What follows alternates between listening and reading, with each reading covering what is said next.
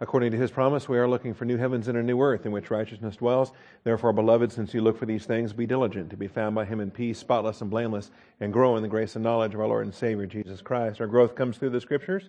Once again, we are in Proverbs 14. Proverbs 14, and we get our first shot at verses 7, 8, and 9. Proverbs 14, verses 7, 8, and 9. Before we begin, let's take a moment for silent prayer. Remember, God is spirit. He must be worshiped in spirit and in truth. Make sure we are filled with the Spirit. Let's take a moment for silent prayer. Shall we pray?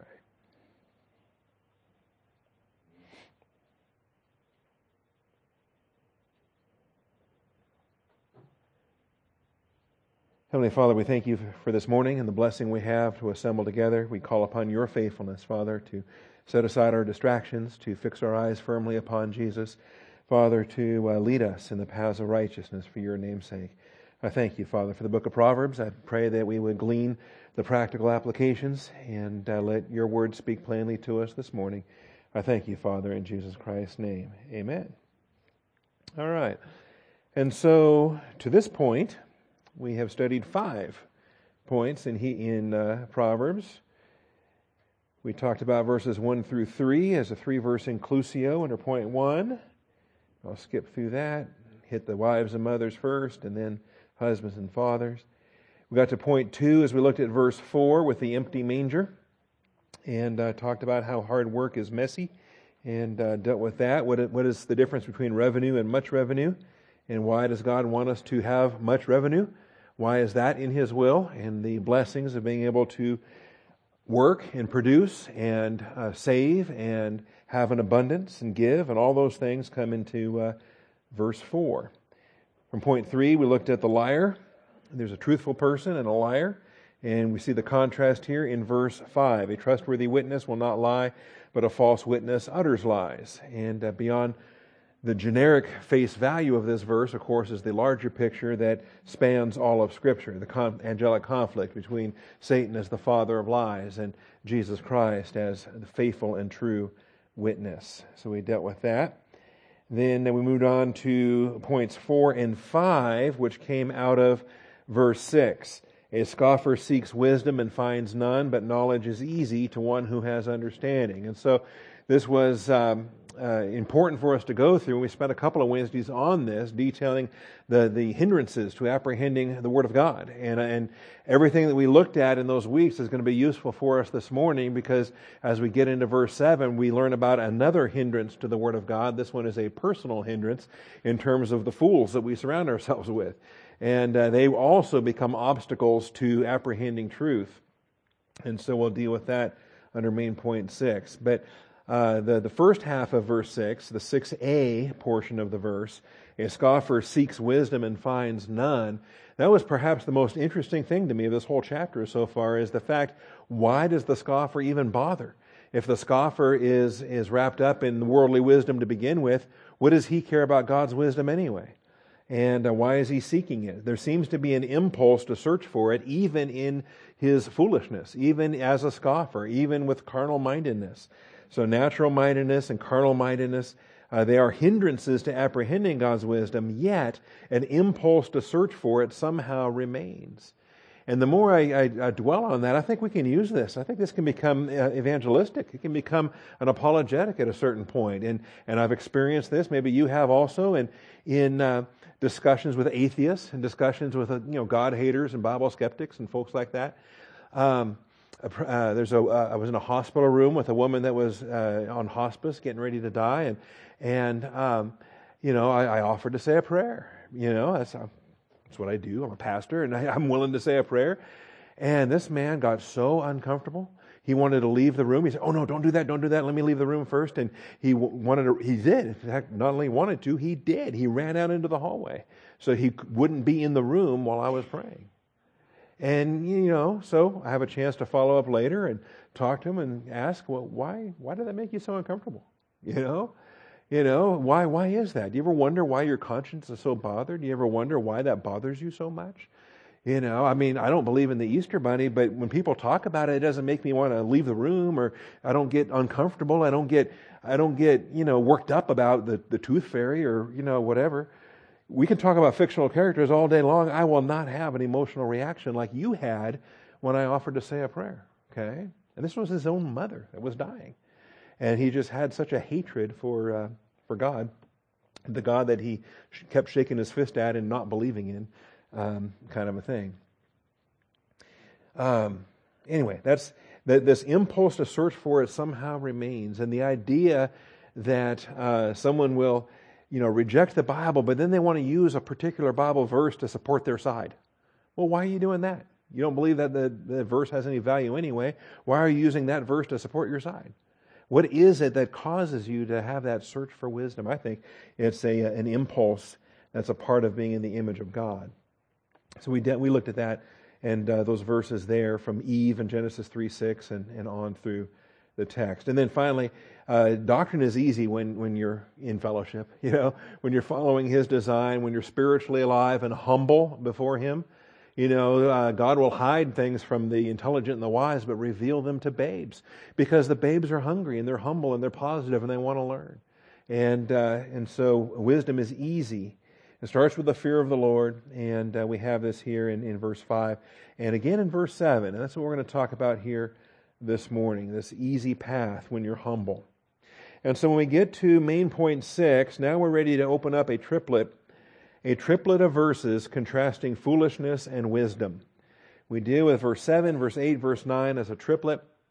A triplet of verses contrasting foolishness and wisdom contains the first imperative in the personal and public wisdom portion of the book of Proverbs. Remember when we divide Proverbs into large sections, okay?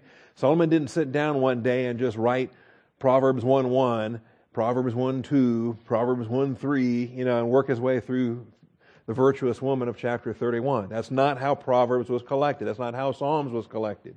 All right, these were all individual proverbs that were then compiled, many of them by Solomon, but some centuries after his death. The, the whole collection in 25 and following was in, during the days of Hezekiah, when they were gathered together, compiled, and added to the canon. Okay? And so um, we have sections. And I believe as Solomon was compiling his, his wisdom literature before his death, that he put the first nine chapters together himself. There's no question, the, the, the first 24 of the uh, Proverbs of Solomon, the first 24 chapters. And so he took chapters 1 through 9 and put them together in a collection that I have titled Parental Wisdom. All right, parental wisdom. And those first nine chapters are filled with the my son, my son language, talking to the, to the boy in the second person. Do this, do this, listen to me, listen to my voice, listen to your mother's voice.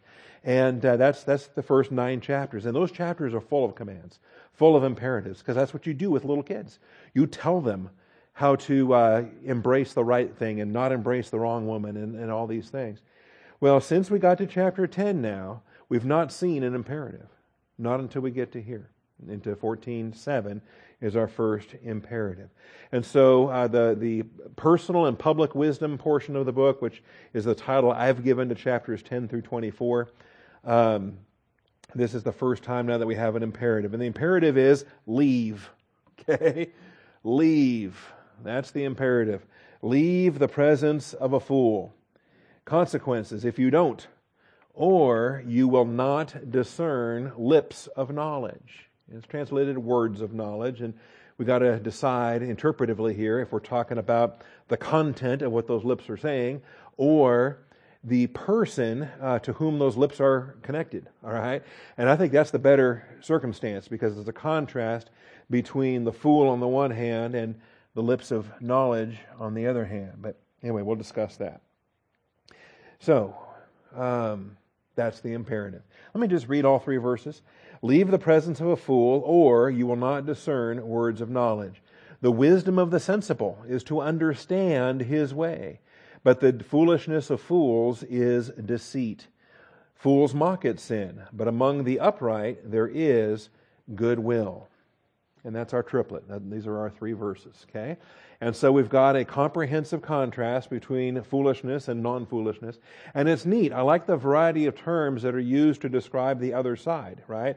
Uh, to describe the lips of knowledge, to describe the sensible, right? Uh, the wisdom of the sensible, to understand his way, or the upright, So we want to have lips of knowledge, we want to be sensible, we want to be upright.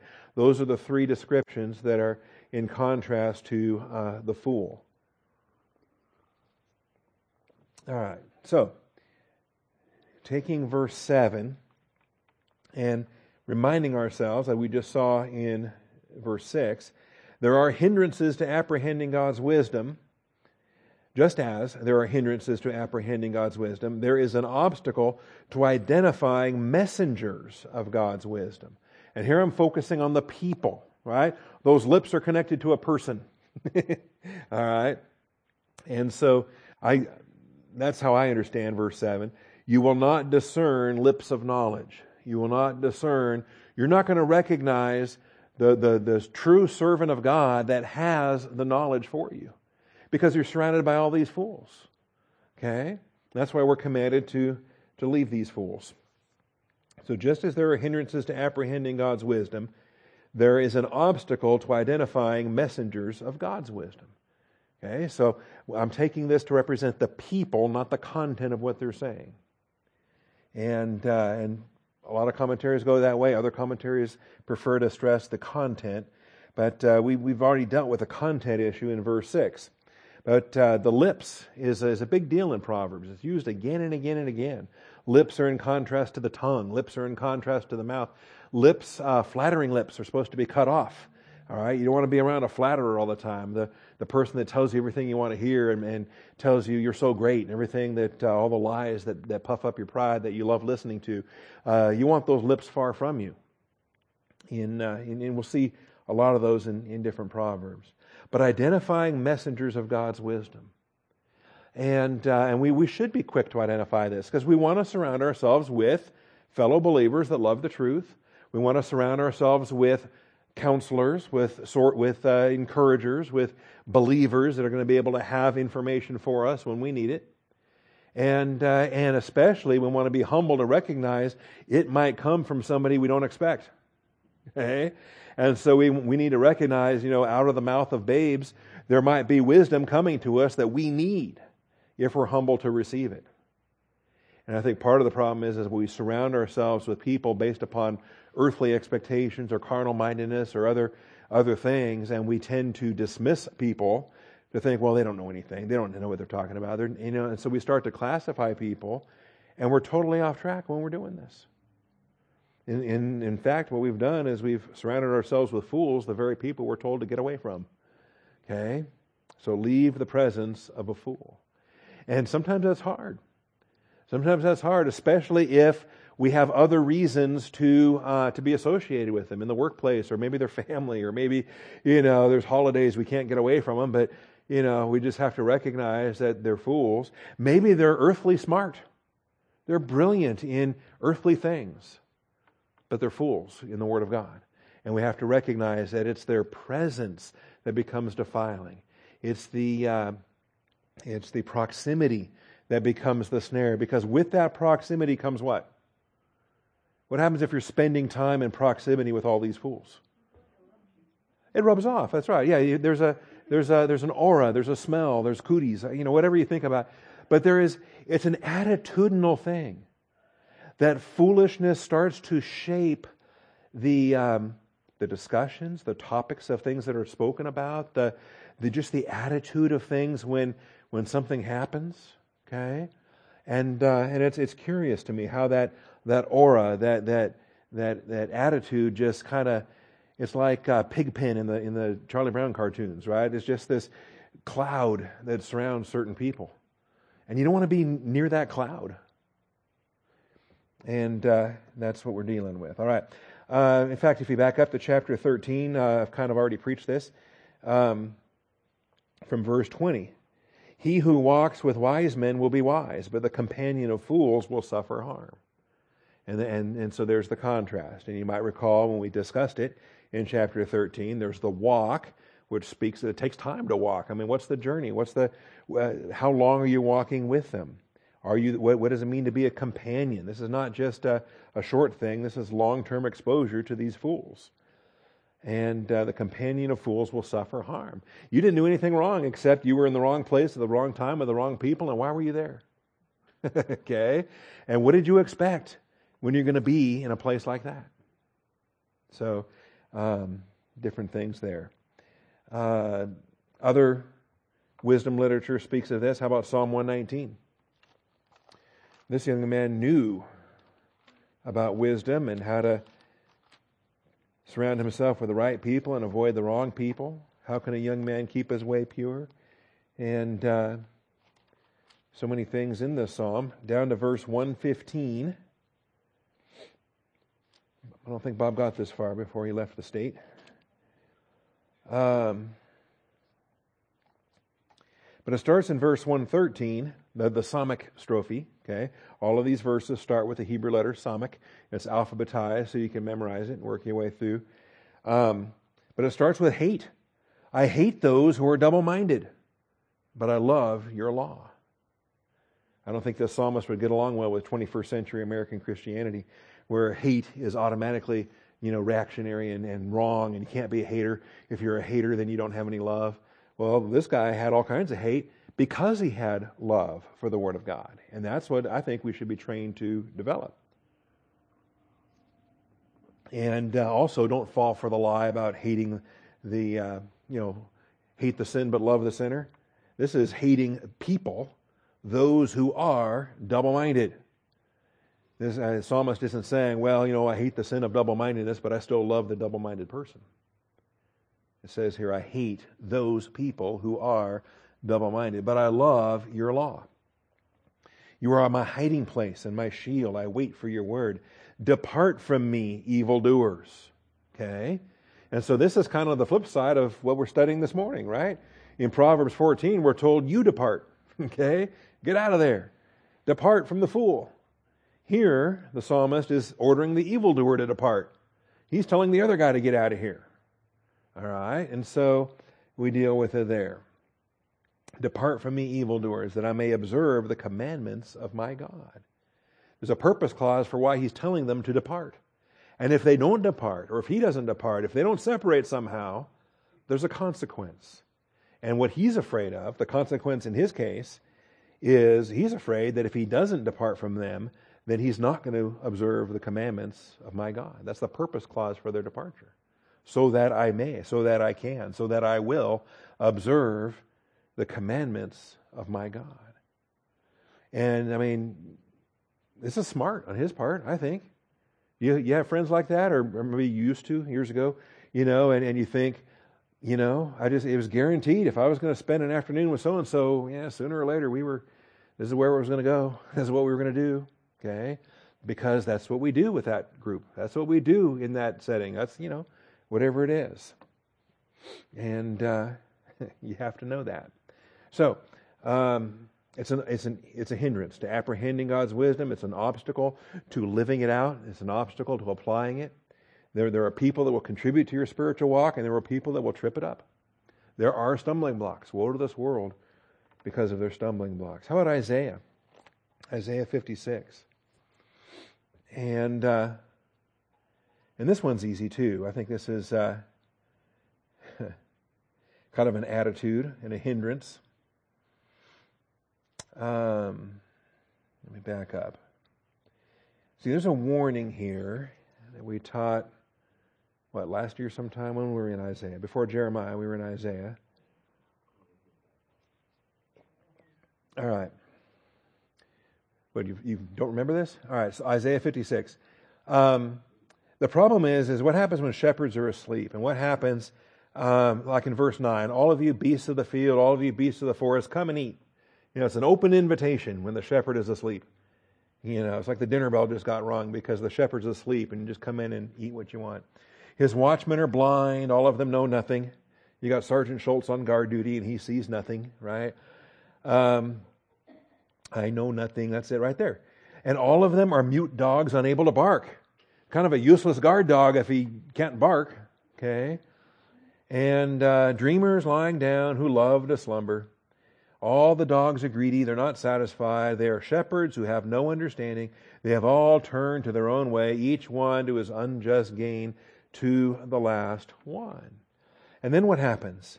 Come, they say, let us get wine, let us drink heavily of strong drink. Tomorrow will be like today, only more so. We're going to have fun today. We're going to have even more fun tomorrow. And it's just every day is a bigger party than the next.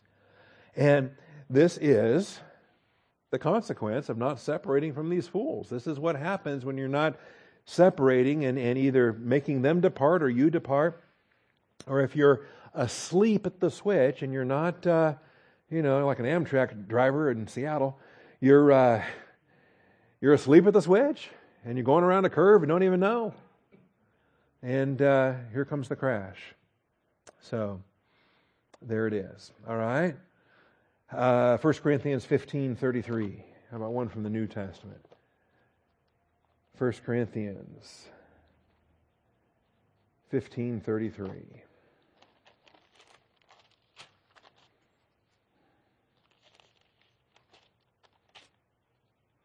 Do not be deceived. Bad company corrupts good morals.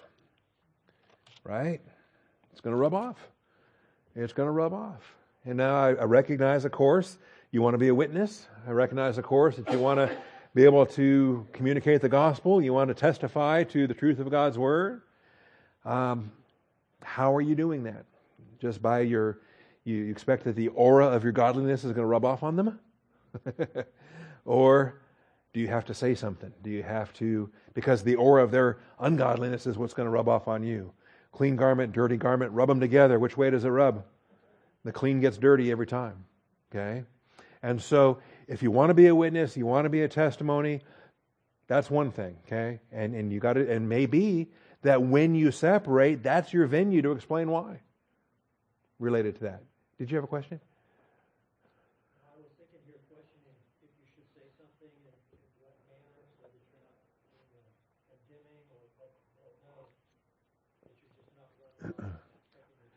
Right. That is, that is your opportunity. That in, in a grace way, you want to explain to them, look, I'm not, I'm not judging you, I'm not legalistic, but this is why I have to separate, and this is why I cannot be a partaker. And, and just use the opportunity to say, look, I'm, I'm conducting my life in, under biblical norms and standards, and, and you're living your life under this other whatever. And, uh, and for, the, for the health of my own soul, I cannot be in, in, in connection with that. And, and, hey, I'm not telling you what to do, and I'm not judging you, and whatever, whatever. You got to answer to the Lord like I do. And, and it depends. If you're talking to a believer that should know better, if you're talking to an unbeliever, I don't, you know, an unbeliever, I have no expectations of an unbeliever. You know, it's like trying to convince a dog to quit barking or something. You know, uh, it's just what dogs do. Okay, that's what unbelievers do. Of course, they're sinning. And that's that's not uh, not a shock or a surprise. Anyway, so that's good. We have uh, we have this now. There's a whole doctrine on separation, by the way, and and churches that specialize in this that, that go be, beyond uh, what is written, and, and, and, the Bible warns us about exceeding what is written. And so, um, you know, it's one thing to, to separate from the from the sinner, as we're commanded to do, and there's other passages I think that I include. Yeah, we'll see some other ones. In fact, point B. Let me just get to point B as we talk about separation. But there are churches that will practice secondary separation, where not only do I have to separate from the wicked people, but if I've got a brother who's not separating from the wicked people, then I got to separate from him. Secondary separation, see? Because you're not separating from the people I'm separating from, I got to separate from you. Okay, now you're not doing anything wrong except for the fact that you're not separating from the people I, am separating from. And so that becomes secondary. And then tertiary, oh my goodness, how far do we stretch this? So, um, back to Proverbs then.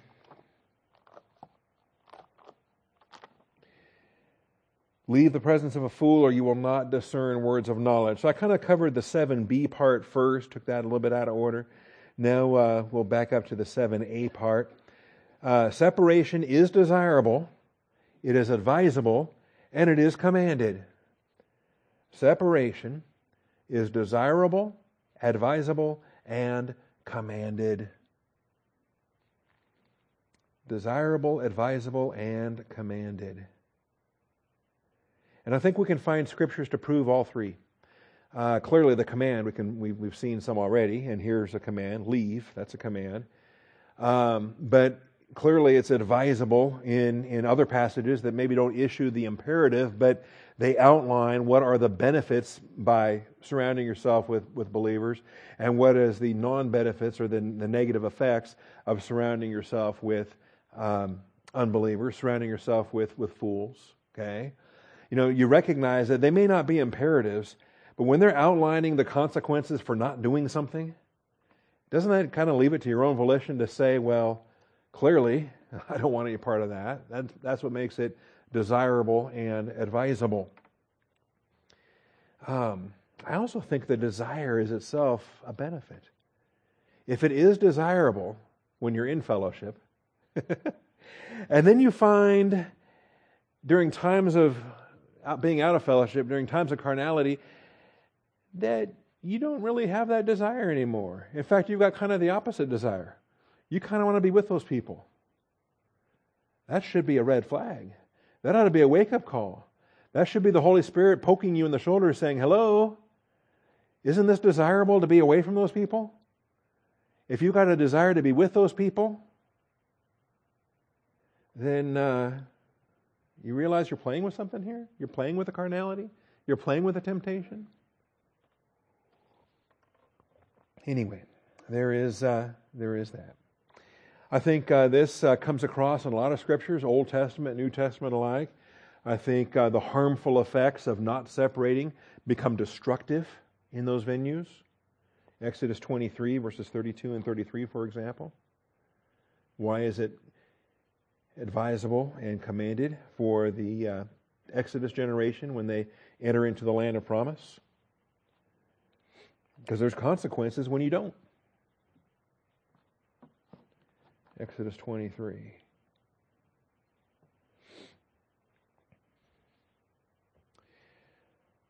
Uh, starting in verse, well, where do you start? Um, they come through the Red Sea, they get the law, um, they're getting ready now to proceed. They're, get, they're being given warnings about uh, conquering the land. And uh, I guess starting in verse 20, Behold, I'm going to send an angel before you to guard you along the way, to bring you into the place which I have prepared. So they got to go to the promised land by faith, and his angel's going in front of them. So they should just claim that as a promise and not be scared of the giants when they get there, right? I mean, isn't that what Caleb and and uh, Joshua said? Um, Anyway, be on your guard before him and obey his voice. Do not be rebellious toward him. He will not pardon your transgression, since my name is in him. Not just any angel, this is the angel of Yahweh. This is Jesus Christ himself. But if you truly obey his voice and do all that I say, then I will be an enemy to your enemies and an adversary to your adversaries. For my angel will go before you and bring you into the land of the Amorite, Hittites, Perizzites, Canaanites, Hivites, Jebusites. I will completely destroy them. And you think, wow, that's great. But look what it says You shall not worship their gods, nor serve them, nor do according to their deeds, but you shall utterly overthrow them and break their sacred pillars in pieces. So, you know, conquering the giants and taking the land and invading and all of that, that's the least of their worries. The biggest danger for them is the idolatry when they get there. The biggest danger, of course, is that they're going to adopt the idolatrous practice of these seven nations that God is destroying. And so, um, anyway, there's other consequences here. See, God's in charge of real estate. God's in charge of territory. When He takes it away from one people and gives it to another people, that's His business. That's His business. So, um, so overthrow the idols, break them down, but you shall serve the Lord your God. He will bless your bread and your water. I will remove sickness from your midst.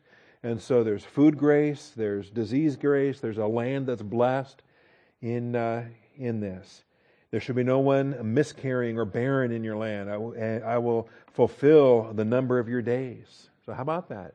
Infant mortality and, and uh, all these other things that nations uh, deal with in their demographic studies. When you're aligned to the will of God, there's temporal life blessings. I will send my terror ahead of you and throw into confusion all the people among whom you come. I will make all your enemies turn their backs to you. I will send hornets ahead of you so that they will drive out the Hivites, Canaanites, Hittites before you. I will not drive them out before you in a single year. He's going to pace this because he's smart. That the land may not become desolate and the beasts of the field become too numerous for you.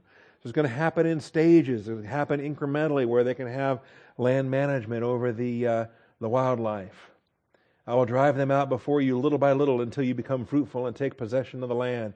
I will fix your boundary from the Red Sea to the Sea of the Philistines and from the uh, wilderness to the river Euphrates. For I will deliver the inhabitants of the land into your hand, and you will drive them out before you. And so there's boundaries. And so a people group is being brought out of Egypt, and they're being placed in this territory, and they are becoming the new nation in this territory. All right? And this is God's business. Acts chapter 17 says this is God's business to set these boundaries. And when he removes a people, that's God's business. All right?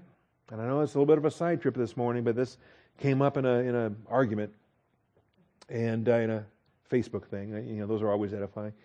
And and and I learned later that one of the participants in this um, heated thing was uh, of Native American ancestry and descent. In fact, very much an, an activist in Indian, Native American rights and, and tribal rights and whatever, in, in a tribe that's not federally recognized but, but wants to be. And of course, their land was taken from them, and the evil white people came and took their land and all this stuff. So it gets personal in, in different discussions depending on who you're talking to. All right? And so try to step back and not make it so personal and just try to keep it biblical and ask yourself, okay, if God is in charge of this, then what are the blessings along the way? okay? What are the blessings when a when a pagan, godless, cannibalistic, slaving, enslaving, raping, whatever, when a you know, when a when a when a people group, when the iniquity of the Amorite is complete, what, what is the grace of God in, first of all, giving a warning, and secondly, giving time to repent, and thirdly, providing for a remnant to come out from their midst and be ye separate, providing for a descendant of an extinct people group to become a part of a new people group that is under God's blessing. All right? So, man, praise God that the gospel of Jesus Christ came. How about that? Okay? And that you're not a, a, a in ignorant. You're not a, a devil worshiper. How about that? Isn't that a good thing? Okay, different aspects there. Anyway, some of this uh, just gets personal beyond the arguments you have with people in, in different things. Um, I worked with a guy at the sheriff's department, thankful as anything, because he was African American, that, that his uh, ancestors were slaves. He says, Yeah, that got us out of the paganism of Africa. That brought us to America. And hey, I'm a believer in Jesus Christ now. I'm not a, a Muslim or a whatever in, uh, in Africa. And he thought it was the greatest thing in the world. Anyway, uh, let's wrap up the chapter here. It says, Are you still with me? Exodus 23, verse 32 You shall make no covenant with them or with their gods. They shall not live in your land because they will make you sin against me. This is why you had to drive them out. You didn't have to do genocide. You didn't have to kill them all. The ones that left, let them go. But uh, the ones that want to stay can't stay. That's the, that's the conquest, okay? Because this land is not theirs anymore. This land is, is your land. All right. They shall not live in your land because they will make you sin against me. For if you serve their gods, it will surely be a snare to you. That's, uh, that's the issue here. It's desirable, advisable, and commanded. Over to chapter 34, he restates it in verse 12. 34 12.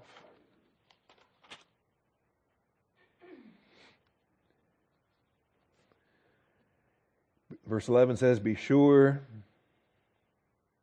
Let's see. Verse 10 God said, Behold, I'm going to make a covenant before uh, before all your people I will perform miracles which have not been produced in all the earth nor among any of the nations, and all the people among whom you live will see the working of the Lord, for it is a fearful thing that I'm going to perform with you. All of your neighbors are going to be looking at you and saying, Wow, our God doesn't do that. The gods of the Egyptians were powerless against the God of Israel, the gods of the Philistines, the gods of, of everybody watching. Be sure to observe what I am commanding you this day. Behold, I'm going to drive out the Amorite before you, the Canaanite, the Hittite, Perizzite, Hivite, the Jebusite.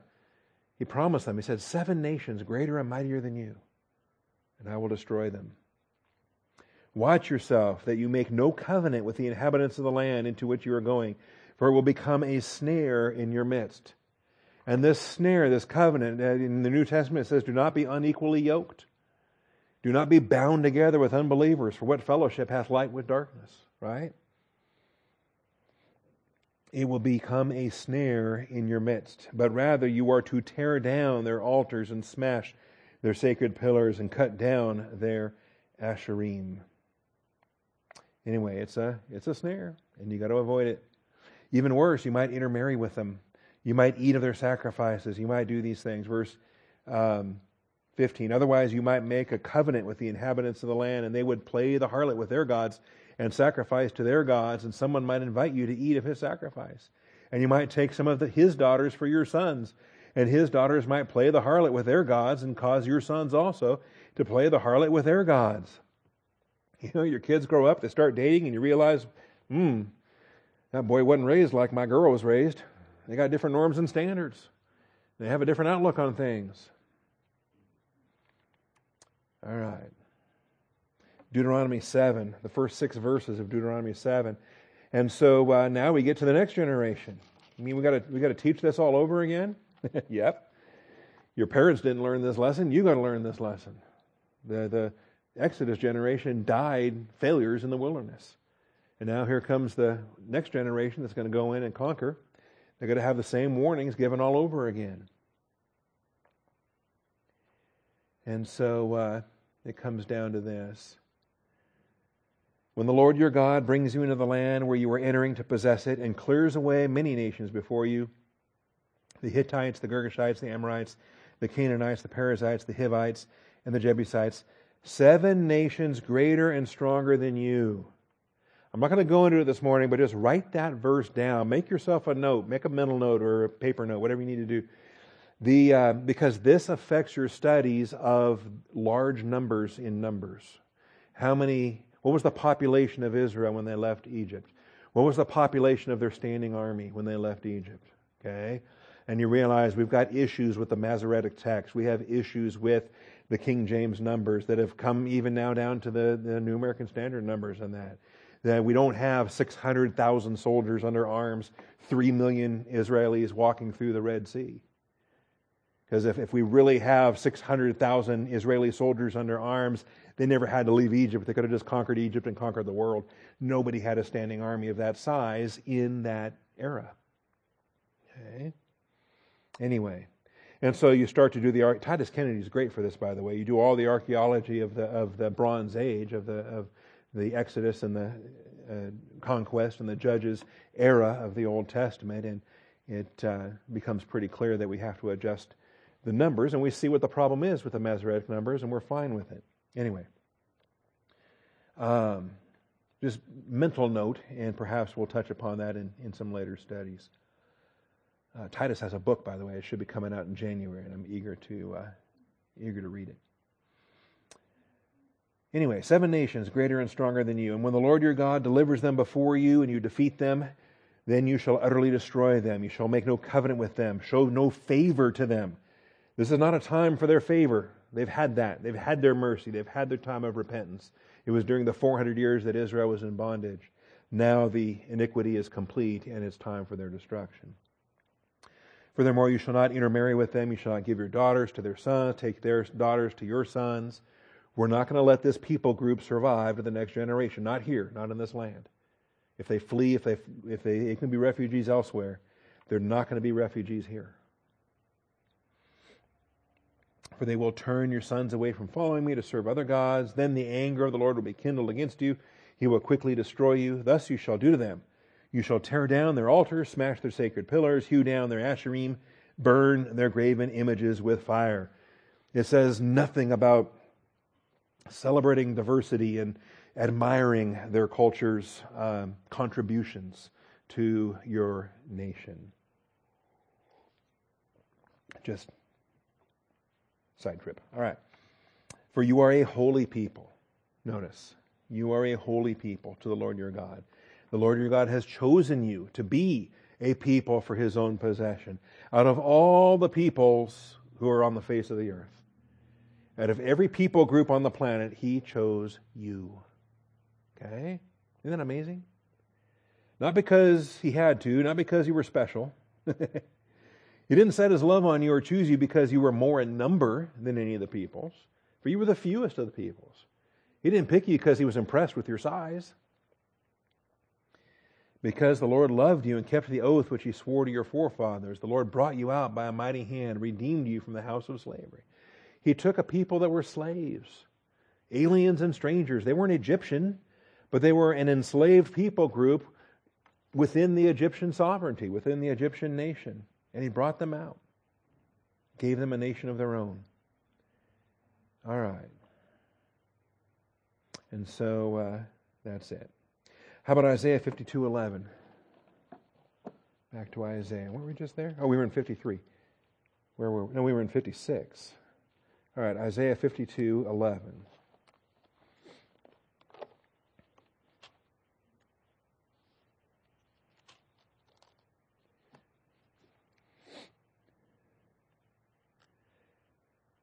And of course, this is within the uh, the, the, tandem uh, the tandem of Isaiah 52 and Isaiah 53, and so there's a lot of messianic um, uh, prophecy and excitement about uh, the coming messianic kingdom, and uh, a little bit of a history on how he's uh, blessed them and what he's about to do with them. Um, these are fun chapters. I think um, I'm headed for verse 11 ultimately. But there's, there's quite a difference, though, between the Exodus and the return from captivity. So just pay attention. When you, when you look at verse 4, thus says the Lord God, My people went down at first into Egypt to reside there. Then the Assyrian oppressed them without cause.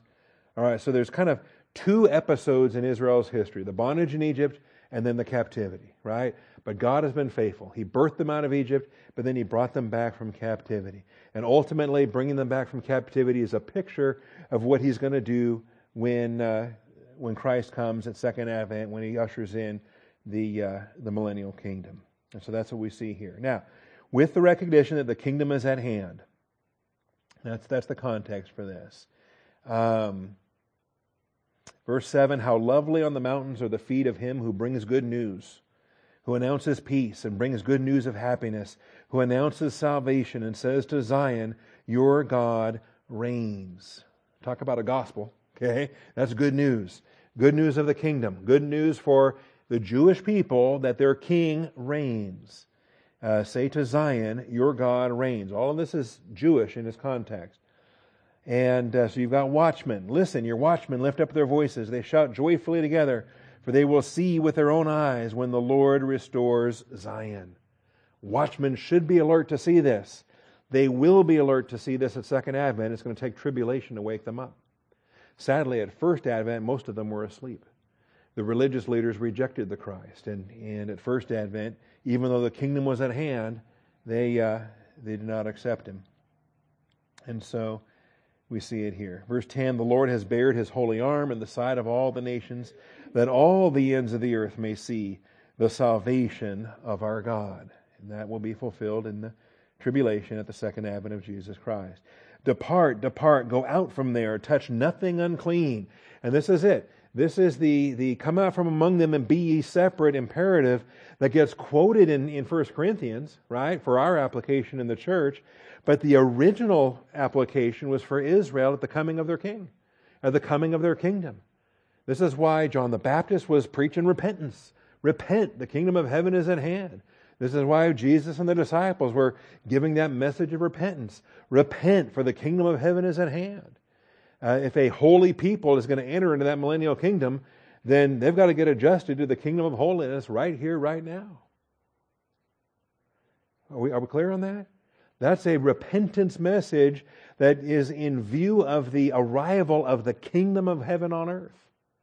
It is not a message that we give when we're telling an unbeliever to believe in Christ for eternal life. Okay? Are we clear on that? I'm not going to tell an unbeliever to repent. I'm going to tell an unbeliever to believe in the Lord Jesus Christ and thou shalt be saved. Repent is in connection to the coming of the King and the entrance into the kingdom. So depart, depart, go out from there, touch nothing unclean. Go out of the midst of her, purify yourselves, you who carry the vessels of the Lord. But you will not go out in haste. Remember the Exodus? They went out in haste. Remember, they had to stand up while they were eating. They had their feet shod. They were going to go out in haste. And every year after that, when they observed Passover, they, did, they had this element of haste in their, in their ritual, in their, in their Passover observance. Not so as this gets commemorated. Nor will you go as fugitives, before the Lord will go before you. The Lord of Israel will be your rear guard. When he brings in the kingdom, it's different from Passover. Okay?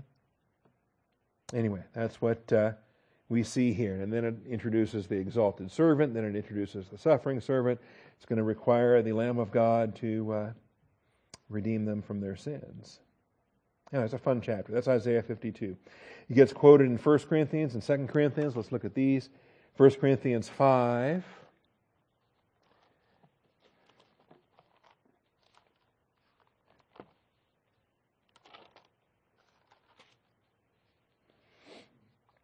Verses 11 and 12. Backing up to verse 9. The problem here in 1 Corinthians 5 is they've got a sinner, a, a gross, flagrant sinner, one that's publicly known, one that's just flaunting it in front of everybody, and the church leaders aren't doing anything about it. This man, this fornicator with his mother, um, the man of incest here. And uh, their boasting is not good. They've become arrogant, they've not mourned, they've, uh, they've not removed this wicked man from their midst. Okay, so you remember this? This is the context. It is actually reported that there's immorality, fornication among you, and fornication of such a kind does not even exist among the Gentiles. That someone has his father's wife. Even unbelievers don't do this. What's this guy doing? And you have become arrogant and have not mourned instead, so that the one who had done this deed would be removed from your midst. Why is he still there? Because you're arrogant and you're letting, you're boasting and you're keeping him there. You're showing your grace and your tolerance, which is no such thing. You're showing your compromise on, uh, with sin, is what you're showing. And so Paul decided to remove him. Paul decided in, name, in the name of Jesus, this guy uh, has to be removed. Says, I've decided to deliver such a one to Satan for the destruction of his flesh, so that his spirit may be saved in the day of the Lord Jesus. How about that? Sin unto death is a mercy. Sin unto death um, takes the takes the the uh, believer out early so that uh, he has something left at the, at the judgment seat of Christ. That he's not wrecking everything and throwing everything away. Uh, between now, if he lived longer, how much more damage is he going to do? So your boasting is not good. Do you not know that a little leaven leavens the whole lump of dough? Clean out the old leaven so that you may be a new lump, just as you are in fact unleavened. For Christ our Passover also has been sacrificed. All right, verse 9. I wrote you in my letter what letter is that? It's a letter before 1 Corinthians. Okay? So if you want to think of 1 Corinthians as first but not really 1 Corinthians, you can. there was a letter prior to 1 Corinthians. And he says, I wrote you in my letter not to associate with fornicators. I was not talking about the fornicators of the world or with the covetous and swindlers or idolaters, for then you would have to go out of the world. We're not talking about the unbeliever. We're not talking about planet Earth. How are you going to get, you know, you're always going to have unbelievers around. But I actually wrote that you would not associate with any so called brother. Anyone that names the name of Christ, a named brother. If he is a fornicator or covetous or idolater or reviler or a drunkard or a swindler, not even to eat with such a one. And that describes the degree of the separation not even to eat with such a one. So not only is he not a part of the assembly, he doesn't attend here, he doesn't attend services. Uh, if he, he would be welcome if he was repentant, but before he comes back, the, the pastor wants to talk to him, make sure this is a repentant return. And in the meantime, not even to eat with such a one. That's, that's beyond here. We're talking social life, we're talking other engagements. For what have I to do with judging outsiders? Do you not judge those who are within? Those who are outside, God judges. Remove the wicked from among yourself. And so this sets the parameters and the boundaries for our doctrine of separation. All right, we're not we're not legalistic. We're not condemning. We're not Bible thumping, fire breathing. Uh, we're not uh, we're not going to go to a funeral and protest and say, you know, God hates. What's that that that idiot? Um, I hate that Westboro Baptist Church group that just gives a bad name to Christians, right? You know, they're always in the news, and the media loves to put them in the news. And you think, what a bunch of buffoons. We're talking about a small church of 10 people in Kansas, you know? Why do they get all the news coverage? Because it serves the purpose of the adversary to try to paint all Christians as a bunch of kooks. That's why. Remove the wicked from among yourself. And uh, either you depart personally or you make them depart. Remove the wicked one from your. We don't. We're not in charge of Austin. We're not in charge of Texas. We're not in charge of the United States. We're in charge of Austin Bible Church. Okay? And I think even within from flock to flock. I don't tell Pastor Cliff how to run his church or Pastor Dan or whatever. This is us. Okay? And uh, we deal with us. And that's what uh, crosses then into chapter 6, where it talks about lawsuits and handling things among yourselves and why are you going to the unbelieving court? Why do you uh, go to an earthly court with a, with a secular judge? Deal with it. Solve your own issues. Over to 2 Corinthians chapter 6.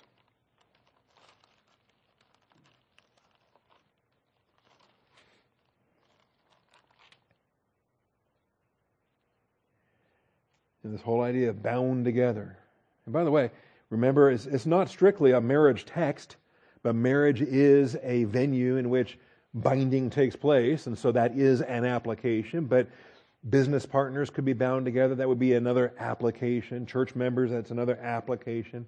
Uh, associations, that's another app, that's another um, association. Okay, where you're bound together. What do you let your name be attached to? Okay, what is it that you will let your name appear on a list? And then there's other lists, and you say, "Well, I'm not comfortable being identified with uh, with that list," and here's why. See.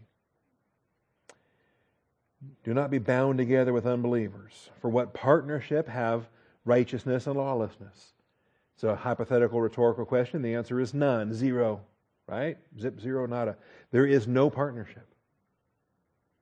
What fellowship has light with darkness? None, zip, zero, nada.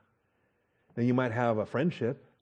You might have a, mutually compatible sin nature, and so you can, you can, you know, have a marvelous time when in come to social life with something. Okay, you like uh, football, they like football. You sit down, you watch a football game together, you drink a beverage, you you whatever. Um, that's not fellowship. That's social life. Don't confuse them. Fellowship is with the Father and the Son, and with other believers that have capacity to fellowship with the Father and the Son. What harmony has Christ with Belial?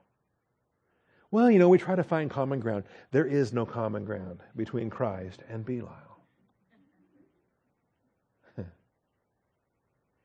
and and, and uh, yeah, I, had the temple of God with idols. What has a believer in common with an unbeliever? What agreement has the temple of God with idols? For we are the temple of the living God, just as God said. And so we have an Old Testament reality that is now brought into a New Testament reality on an even greater basis because of the spiritual truth of what the body of Christ really is. And uh, we got our own application to make. And it's, it's interesting because Israel was an earthly nation that was surrounded, had boundaries, had Gentiles north and south and east, Mediterranean to the west, but they had Gentiles around them, they had Gentile nations around them. We, on the other hand, are neither Jew nor Gentile, and we're sprinkled around this planet in the midst of what? A whole lot of unbelievers. And yet we still come out from among their midst and be separate. We still identify as the temple of God. We still identify as a holy people in the midst of this darkness. So we are the temple of the living God, just as God said. I will dwell in them and walk among them. I will be their God, and they shall be my people. That was true for Israel. That's also true for us. It will be true for Israel again. Israel has a future. Therefore, come out from their midst and be separate, says the Lord. Do not touch what is unclean, and I will welcome you. And we don't have all the law and all the ritual and all the ceremony, but we still have clean versus unclean distinctions as church age believers. It's called being in fellowship or out of fellowship. It's called being defiled or being holy. That's still a reality for us in the church age. And uh, I will welcome you. I will be a father to you. You will be sons and daughters to me, says the Lord Almighty. And so this is the fellowship basis for our sonship and what we have here with the Father, And not being bound together. And I think this is this is uh, something else too, in the sense that um, like I say, it's not a marriage text, but it's the, it's the first application I think of. okay? The very first one I think of. Uh, because those intermarriage warnings in, in uh, Exodus and, you know, don't give their sons to your daughters, don't take their daughters for your sons. And, and why? Because, see, if you're married to an unbeliever, now you're stuck. because now you got commands to not divorce, but you got commands to come out from their midst and be separate. What do you do? I'm married to an unbeliever, but he hates the Lord, and oh, you know, and so now I'm uh, now I'm in this no-win thing, right? Well, what do I do? Well, you you you know, so all right, you you, you sinned by marrying an unbeliever. You're going to make a second sin by divorcing him. What are you going to do?